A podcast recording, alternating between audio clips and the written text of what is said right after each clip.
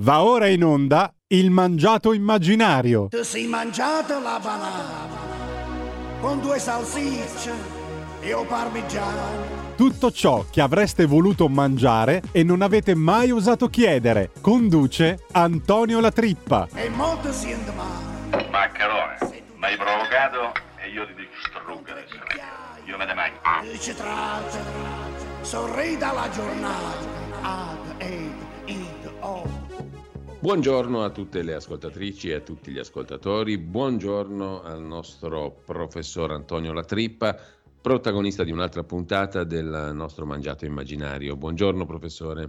Buongiorno direttore, buongiorno. Allora, quest'oggi io vorrei farle sentire una cosa di cui si discute molto sui social, su internet, su Twitter, eh, su Facebook e non solo, perché la principale azienda italiana della pasta ha diffuso questo spot. Lei sicuramente lo conosce, ma lo facciamo sentire anche a chi ci sta seguendo. Sentiamo qua. Io non ho ancora assaggiato gli insetti, eh? però mi hanno detto che le formiche sanno di nocciole e i coleotteri di pane integrale. Oh, in abbinata sarebbero perfetti per la colazione. Quando ho saputo che gli insetti vengono consumati normalmente in 140 paesi nel mondo, ho pensato, vabbè, sicuramente in altre culture dove è tipico, come l'Asia. Invece no, pure qui in Europa, in Olanda, in Danimarca per esempio tra l'altro io ci sono stato, e visto come fate la carbonara, vi do un piccolo consigliuccio. Lasciate stare la panna e provate a mettere dentro qualche insetto. Ne esistono più di 2000 specie. Uno che assomiglia al guanciale lo trovate. Eh, professore, eh, questa grandissima azienda, una delle principali, la principale produttrice di pasta in Italia, aggiunge, dopo questo bello spot, che gli insetti sono diventati, sono diventati un, uh, un, come dire, una fonte di interesse anche nei nostri paesi, come fonte di proteine ad alta qualità a basso impatto ambientale. E aggiunge infine, però, dopo le proteste degli utenti, che ehm, non faranno mai la pasta con la farina di insetti. Professore, lei avrà studiato sen- senz'altro questo argomento, ne avevamo forse anche accennato qualche tempo fa, e io voglio sapere la sua opinione e anche quello che, che risulta a lei personalmente. Ma guardi, allora, eh, la prima considerazione mia è che più si va avanti, più la gente perde il lume della ragione. Ah, ridurci, mi dica. No, è proprio tranchant. Sì, ridurci a, a dover fare farine di insetti a me sembra veramente una follia. Detto ciò, se faccio un passo indietro e penso a quando ero ragazzo che si, ragazzo che si viveva in campagna, eh, la mia famiglia ha sempre avuto lì un patrimonio, perché comunque eravamo circondati da insetti e mosche, moschini e mosconi, ragazzi, avevamo lì da sfamare una veramente altro che una famiglia. Quindi dico, caspita, non, e mi sono detto, non è che sto sbagliando io.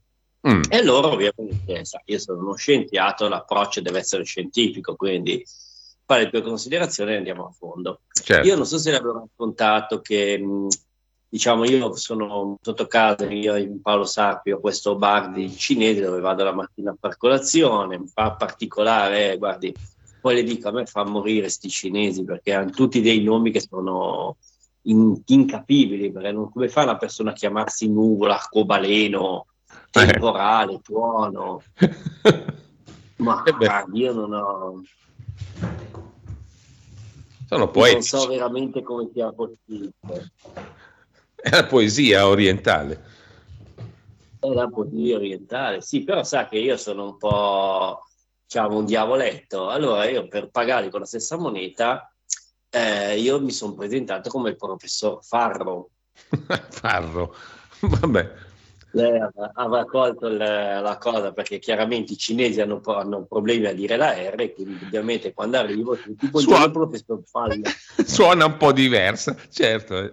Sono leggermente diverse, da lì la realtà del locale, tutti che se la ridono, tutti che si divertono, però diciamo Detto ciò, Nuvola, almeno mi pare che si chiami così, mi ha fatto conoscere il fratello che ha aperto questo locale. Il fratello, anche lì, io le ripeto il nome, ma non sono mica convinto, si chiama Pugno di Mosche. Pugno di Mosche. Questo locale, Pugno di Mosche, e lei, lei viene da, da, lei viene da ridere, poi viene da piangere perché veramente ecco, è aperto sto locale di tutti insetti dove mi hanno invitato, ho visto guardi delle grigliate di tarantole da, da, da lasciarci gli occhi. A Milano stiamo parlando, quindi altro, altro che lo spot della pasta. Eh. Ah, ma no, assolutamente, ma per loro è una prelibatezza, le dico poi, hanno... Dico soltanto che siamo quasi però in scadenza della nostra rubrica. Eh, quindi... chiedo scusa, mi so, sono dilungato, poi le racconterò bene la prossima volta perché poi hanno fatto una, diciamo, una catena a quasi chilometro zero, quindi di distribuzione, ah, sì?